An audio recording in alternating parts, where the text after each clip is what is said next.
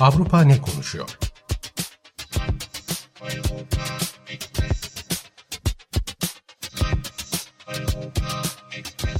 Avrupa medyasından yorumlar.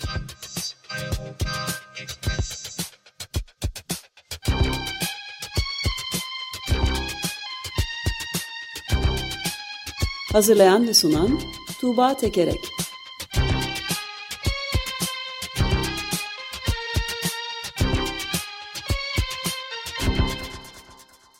Günaydın Tuğba, merhabalar. Günaydın Ömer Bey. Günaydın. Günaydın Özdeş. Evet, Avrupa ne konuşuyormuş bakalım.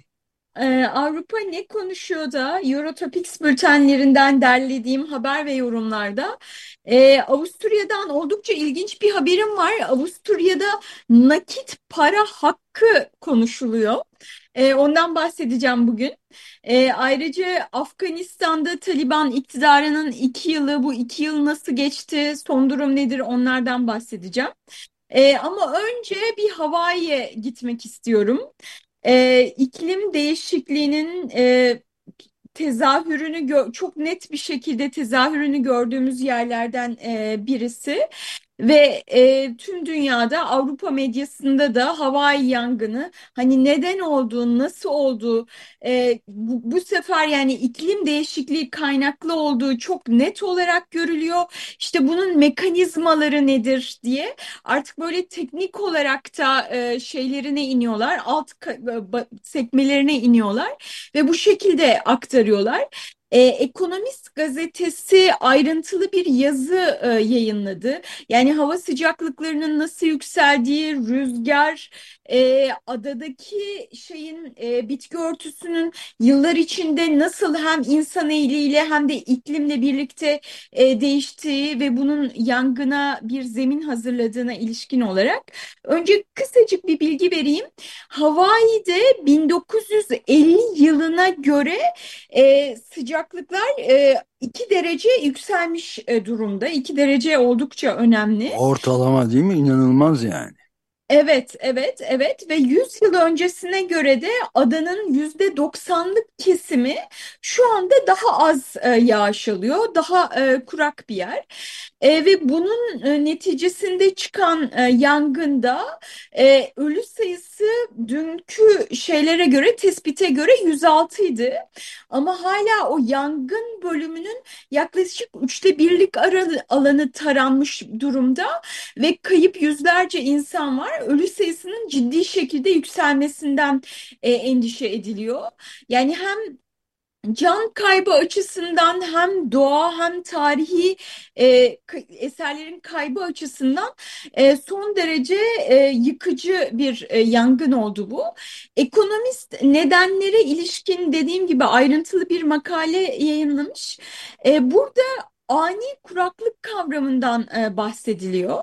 Şöyle deniyor makalede. Geçtiğimiz 10 yıl içerisinde meteorologlar ani kuraklık kavramından giderek daha fazla söz eder oldu. Bunlar kuraklığın hızla arttığı dönemler, düşük miktardaki yağışa ya da hiç yağış olmamasına, topraktaki ve e, bitkilerdeki su kaybını hızlandıran hava sıcaklıkları eşlik ediyor. Maui'deki bu Hawaii'nin e, yangının çıktığı Maui adasındaki durumun kötüleşme hızı da ani kuraklıkla örtüşüyor. Diğer ülkelerin Hawaii'deki yangından çıkarması gereken iki ders var. Birincisi gezegen ısındıkça bu tür ani kuraklıkların daha da sıklaşması muhtemel. İkincisi ise yüzyıllar boyunca varlığını sürdürebilen şehirlerin dahi kendilerini güvende hissetmemesi gerekiyor artık demiş ekonomistteki yazar. Evet bu yani e, asrın en berbat şeyi diyebiliriz. E, şu ana kadar görülen en büyük yangını da e, Amerika Birleşik Devletleri sınırları içinde. Ama aynı zamanda bunun emlakçilerin de hücumuna uğradığı da bundan korkuluyordu zaten. Her şeylerini kaybetmiş, topraklarını, evlerini, mallarını, mülklerini, arabaları tamamen küle dönmüş insanlara bini bir paraya tabir bu aynen pennies on the dollar diyorlar emlakçılar gelmiş sizin evinizi biz inşa ederiz satın bize ucuza diye yani resmen bini bir paraya böyle bir satış gerçekleşiyor. Çok ağır şeyler izliyoruz. Ekonomist onlara da değinmiş mi bilmiyorum.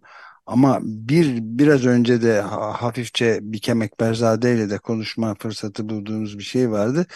Hafta sonunda yani 17-18 kilometre ötesinde kalmış Yellowknife e, diye bir bölgede Kanada'da. Zaten Kanada'nın yangınları artık 1100 yangın devam ediyor. Tarihin gördüğü en feci şeylerin içinde bir yangın felaketinin içinde ordu hatta havadan tahliyelere başlatmış durumda. Şimdi Northwestern Territories denen yerde kuzeybatı bölgelerinde yerlilerin de Kanadalı yerlilerin de Wet'suwet'en Wet'suwet'en yerlilerinin de bulunduğu ata topraklarında Yellowknife diye sarı bıçak diye adlandırılan bir başkent var orada.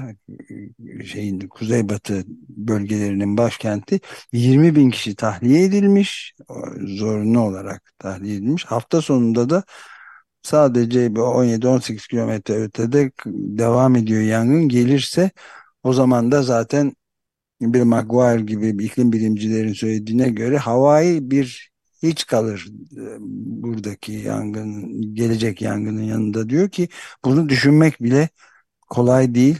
İstemiyorum da zaten herhalde hiç kimse de istemiyordur ama böyle de bir şey var. Bugünkü Guardian gazetesinde vardı bu.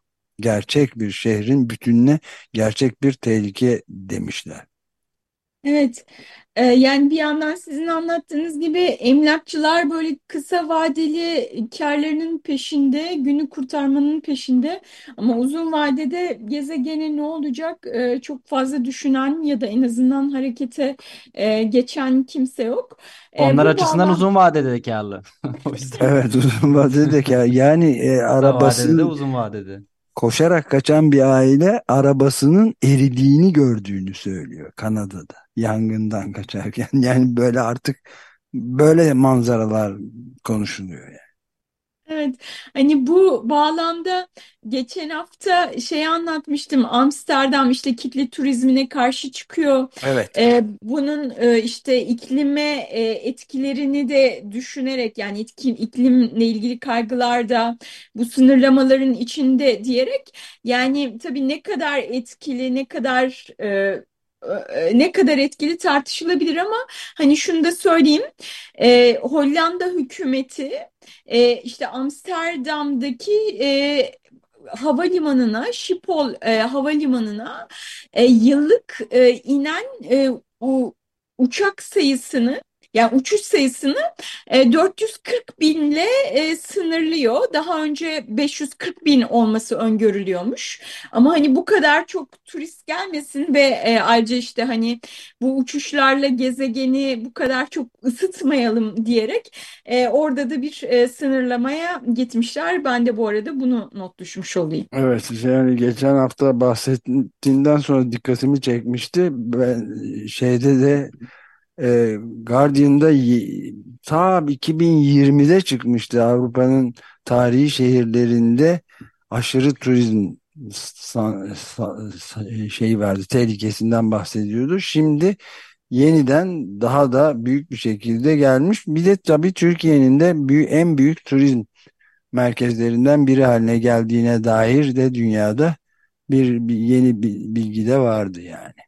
Evet ama biz henüz bu aşırı aşırı oldu bu turist bunların zararları var falan diye konuşma evresine geçmedik.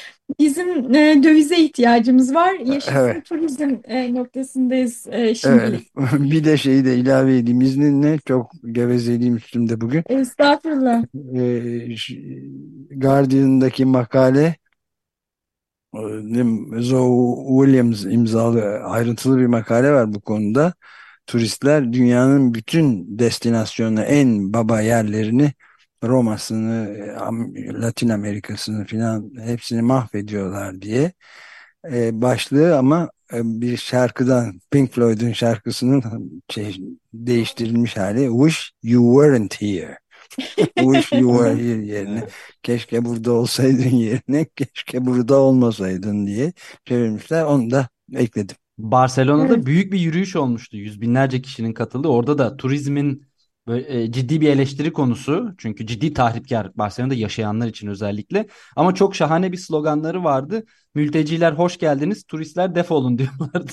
Evet. Evet. Ee, buradan e, Afganistan'a e, geçelim. E, Afganistan'da Amerika ve NATO birliklerinin çekilmesinin ardından Taliban e, yönetimi hızla e, e, yönetim e, iktidarı ele geçirmişti. E, ve iki yıldır e, Taliban yönetiminde e, yaşıyor e, Afgan halkı. E, bu Avrupa medyasında e, şimdi işte bu iki yılda neler oldu, son durum ne ve biz bu e, Taliban e, yönetimiyle e, nasıl e, şeye geçebiliriz, irtibata geçebiliriz, e, tanımalı mıyız, ne yapmalıyız e, şeklinde çok sayıda yazı var. E, genel tabloya baktığımızda şunu görüyoruz. E, ülkeyi e, işte dini kurallara göre yöneten ve kendi yorumuna kendi yorumladığı şekliyle e, yöneten Taliban iktidarında en büyük darbeyi alanlar arasında kadınlar ve kız çocuklar var. E, kadınların üniversiteye gitmesi yasak olduğu gibi parklara gitmesi de yasak mesela. Ya da fitness salonlarına gitmeleri de e, yasak. E, cinsiyet ayrımı ya da yaş, başörtüsü kurallarına uyulmadığı için ve cinsiyet ayrımı kurallarına ve başörtüsü kurallarına uyulmadığı için e, STK'larda ve Birleşmiş Milletler'in ofislerinde de çalışamıyorlar. Ve 75 kilometreden uzağa gideceklerse yani bir şehirler arası seyahat yapacaklarsa e, bunu yalnızca bir yakın bir erkek akrabanın refakatinde e, yapabiliyorlar. E, kadınlar ve kızlar açısından durum bu. Ayrıca e, tabii ki başka tür ayrımcılıklar da var. E, İtalya'dan Rep, La Repubblica gazetesindeki e, yorumcu buna da dikkat çekmiş. İslam'ın kutsal metinlerini Taliban istediği gibi yorumluyor, tartışmaya açmıyor. Şiiler ve İsmaililer e, kafir olarak adlandırılıyor. E, ülkeye Peştunlar hakim, Tacikler, Hazaralar ve Özbekler dışlanıyor demiş. E, bir yandan böyle bir e, dışlamalar, e, işte kadınlar e, ka- için e, hak ihlal, e, ciddi hak ihlalleri varken genel tabloda ciddi bir direnç olmadığı ve Afganistan'da belli bir ölçüde istikrar sağlandığı da söyleniyor. Ee, İrlanda'dan Irish Examiner gazetesindeki yorumu aktarayım. Şöyle, Taliban ülkede kendisini devirebilecek e, kayda değer bir dirençle karşı karşıya değil, ideolojik açıdan güçlü liderlerinin arkasında hizalandılar, iç bölünmelerden de kaçındılar. Uluslararası toplum yönetimlerini tanımasa da bölgedeki sermaye zengini ülkelerle yatırım görüşmeleri yaptılar ve kötü bir ekonomiyi hayatta tutmayı başarıyorlar. Ee, IŞİD, IŞİD gibi silahlı gruplarla mücadele ederek ülkenin güvenliğini iyileştirdiler. Ayrıca yolsuzluk ve esrar üretimiyle mücadele ettiklerini de söylüyorlar e, demiş. Yani e, ve hani ülkede ciddi bir muhalefetin olmaması ya da direncin olmaması ee, önemli bir nokta. Bundan yola çıkarak da yorumcular diyor ki yani Afganistan'da Taliban yönetimi uzun yıllar boyu sürebilir e, diyorlar. E, dolayısıyla hani Taliban iktidarda kalacağına göre hani biz yaptırımlarla e, işte onun iktidarını sağlamlaştırmasını engelleyemediğimize göre e, ne yapalım e, bu rejimle nasıl e, baş edelim ya da irtibata geçelim e, diyorlar. E, Finlandiya'dan Ilta Sanomat gazetesindeki yorumcunun yorumu şöyle. Taliban'ı tanımak sindirmesi zor bir durum. Ancak müzakerelerin başlatılması ve önceki Afgan rejiminin dondurulmuş mal varlıklarının serbest bırakılması yaşanan büyük acıları hafifletebilir demiş. Bu dondurulmuş mal varlıkları önemli bir mesele. E, Taliban öncesinden e, işte bir Afgan bankasının e, Amerika Birleşik Devletleri'nde 7 milyar dolar tutar parasında parasına el konmuş e, durumda. Ve bu 7 milyar dolar da aslında serbest bırakılsa e, yani Afgan halkının bayağı yoksulluk içindeki Afgan halkının e, yarasına bir parça merhem olabilir. E, yani en azından bu paranın serbest bırakılmasının müzakerelerin bir parçası yapılması gerektiği çağrısını yapıyor e, kimi yorumcular.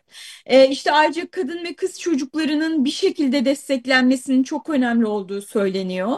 Afganistan'dan gelen mültecilere kapının açık tutulması e, söyleniyor e, yorumlara baktığımızda. Ayrıca şey diyenler de var. Hani Afganistan'a yardım edelim ki oradan göçmen gelmesin e, diyen yorumcular da var. Gerçekçi e, bir yorum. evet, evet. E, Afganistan'la ilgili iki yıl e, sonra durum böyle. Evet, dünyanın dört bir tarafından gelen haberlerden ve yorumlardan farklı değil doğrusu. Orada da çok ciddi sorun. Yani Afrika'nın içinde bulunduğu durum zaten e, Afganistan'dan bile kötü denebilir. Sudan'daki korkunç insanlık dramlarından filan da bahsederiz daha sonra ama. Evet, Afganistan, Afrika, Sudan bunlar böyle dertlerle uğraşıyorlar. Ben size Avusturya'dan çok ilginç bir dert, çok ilginç bir tartışma getirmek istiyorum. Avusturya şansölyesi anayasada nakit hakkını savunuyor. Nakit hakkı dediği de, de, e, bunu, bunu böyle söylüyor. Nakit hakkı, insanların nakit parayla ödeme hakkı. E, hafta sonunda Twitter'da da bir e, şey video yayınladı. E, ben de Eurotopics alt çizgi tr hesabından e, onun e, videosunu RT'ledim. E, isteyenler bakabilirler. E, şansölye ve bu aynı zamanda işte muhafazakar Merkez Sağ Parti'nin e, lideri kendisi. E, bir, şöyle diyor, gittikçe Avusturya'da daha çok insan nakitle ödemenin bir ödeme yöntemi olarak sınırlanmasından endişe ediyor. Oysa ki Avusturya'daki insanların nakit parayla ödemeye hakkı vardır e, diyor.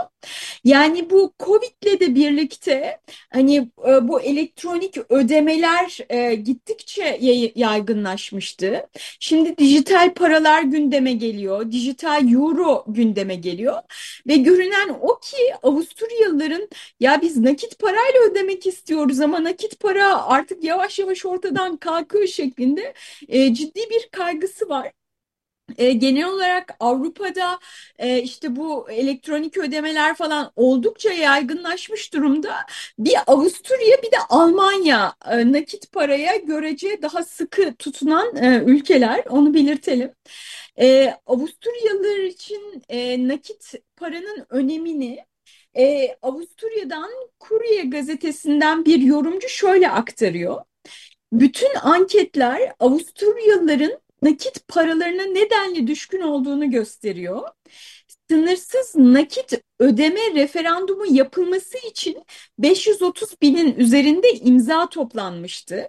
Yani Avusturyalılar diyorlar ki bütün ödemelerimizi sınırsız olarak nakitle yapabilelim. Bunun imkanı sağlansın diyorlar. Yorumdan devam ediyorum. E, kampanyayı başlatanlar e, karşıtlarının yıllardır başa çıkamadığı şu argümanı dile getiriyor.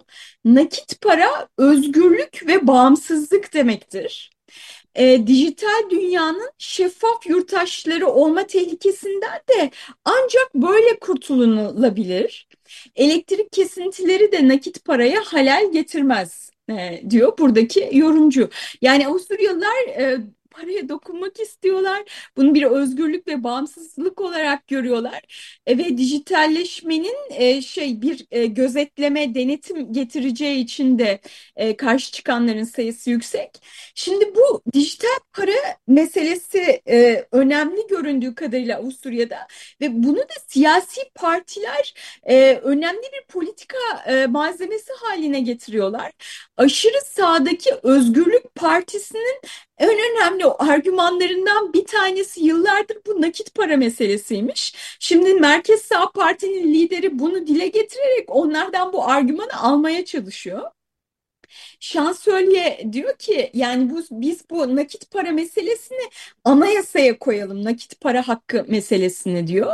Ayrıca Merkez Bankası'nın hani temel miktarda nakit para tedarik etme mecburiyeti de olsun ve vatandaşların e, erişilebilir e, noktada bir banka şubelerine erişimini de yasal olarak güvence altına e, alalım e, diyor. Öte yandan başka gazetelere baktığınızda e, örneğin Avusturya'dan Die Presse gazetesi şey demiş e, nakit para hakkının anayasada güvence altına alınması talebi külliyen saçmalık demiş.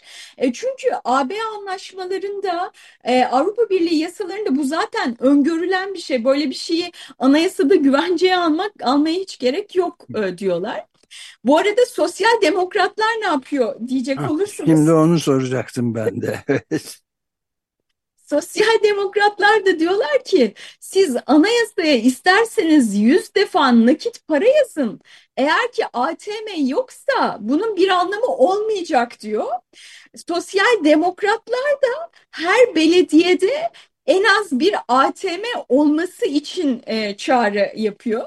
Çünkü işte e, bütün bu bankacılık işlemleri falan dijitalleştikçe artık ATM'ler de e, piyasadan kalkıyor. Sosyal demokratlar da ATM mücadelesi e, veriyorlar. İşte Avusturya'da böyle çok ilginç bir tartışma var. Evet bu işi nasıl Ka- kağıt para mı merak Şey, ediyorum. demir Evet. para hakkı falan. E, pardon yani hem kağıt para hem demir para evet e, hepsinin e, şey e, olmasını istiyorlar. E, yani bu O ödemeyle zaman o zaman ATM işte sosyal demokratların açığı. ATM'den demir para alamazlar. yo demir para veren ATM'ler Evet. de var. Bir de yani daha önce burada da konuşmuştuk Ee, şey e, yani banka şubesi meselesi de aslında çok önemli. Ee, sanıyorum İspanya'da bu konuda bir imza kampanyası başlatılmıştı. Özellikle yaşlılar yani biz telefon bankacılığı, internet bankacılığı e, işte bunlarla baş edemiyoruz. Ee, hani bunlarla şey yapmak istemiyoruz. Biz bir insanla konuşmak istiyoruz şubeye. E, dolayısıyla lütfen hani şubeler olsun e, diyorlardı. Yani artık e, bu e, nakit paralar, şubeler, ATM'ler ortadan kalkarken işte refah düzeyi belli bir seviyede olan e, ülkelerde e, bu- bunlar siyasetin meselesi oluyor. Evet Evet, yani kendi, kendi adıma gibi değil mi? e, Evet. konuşmam Evet. gerekirse dijitalleşme değil ama bu en son bahsettikleri e, mesele bir insanla konuşmak istiyorum meselesi. Bizde telefonlarda da 3'e bas, 5'e bas, 7'ye bas hiçbir yere varamıyoruz günün sonunda böyle. Bu rahatsız edici açıkçası benim açımdan da. Evet, evet. Böyle E, yani Kıbrıs'tan da önceki haftadan e, kalan ufak bir haberi e, aktarayım. Lütfen. E, şöyle e, Kıbrıs'ta Rum tarafındaki Maraş Belediyesi anti işgal etkinliği düzenliyor. E, iş- işgal dedikleri Türkiye'nin işgali. E, bu e, anti işgal etkinliğine de Gazi Mausa Belediye Başkanı Süleyman Uluçay'ı davet ediyorlar. O da orada konuşmacı olarak e, bulunacak. E, ve Uluçay da işte son derece demokrat, e, iki toplumun bir arada yaşaması e, gerektiği e, konusunda işte konuşmalar yapan, çağrılar yapan e, bir siyasetçi. Ee, orada da yani aslında Türk tarafının belki buna tepki göstermesi gerekir, Uluşa'ya te- tepki göstermesi gerekir. Ee, ama aksine Rum tarafındaki işte partiler falan e, büyük bir yaygara koparıyorlar. Ciddi bir tartışma meselesi oluyor. Nasıl anti işgal etkinliğine işte işgal tarafından bir belediye başkanı, bir Türk belediye başkanı e, çağrılıyor falan e, diyorlar. Ve e, tüm bu şey tepkilerin ardından da Süleyman Uluçay tamam ben katılmıyorum e, diyor ve geri çekiliyor. İşte Rum tarafındaki daha demokrat insanlara da baktığımızda bunun işte e, kaçırılmış bir fırsat olduğunu e, söylüyorlar. Örneğin Katimerini e, gazetesi e, işte şöyle demiş e, bu bu bu mesele e, bu etkinlik Lefkoşa'nın Kıbrıs meselesinde diyaloğu yeniden başlatmaya çalıştığı dönemde sembolik bir e, jest olabilirdi ama önemli bir fırsat kaçırıldı demiş. Yani bunu da şey için aktardım yani Kıbrıs'ta da ufak barış e, denemeleri, diyalog denemeleri de e, maalesef e, aşırı milliyetçilerin tepkileriyle ve şey geri çekilmek e, zorunda kalıyor diye bunu da Kıbrıs'tan ufak bir not olarak aktarmak istedim. Evet, burada yani bütün dünyada ama Türkiye'de özellikle bu sabah pek çok örneğini de e, vermiş olduğumuz bu ayrımcı, aşırı milliyetçi dalganın yükselişinin bir başka örneğinin de Kıbrıs'tan geldiğini görmüş, göstermiş oldu. Evet. evet. Bu haftalık Eurotopics bültenlerinden bu kadar. Gelecek hafta görüşmek üzere. Çok teşekkürler Tuğba. Görüşmek üzere. Görüşmek üzere. Güle güle.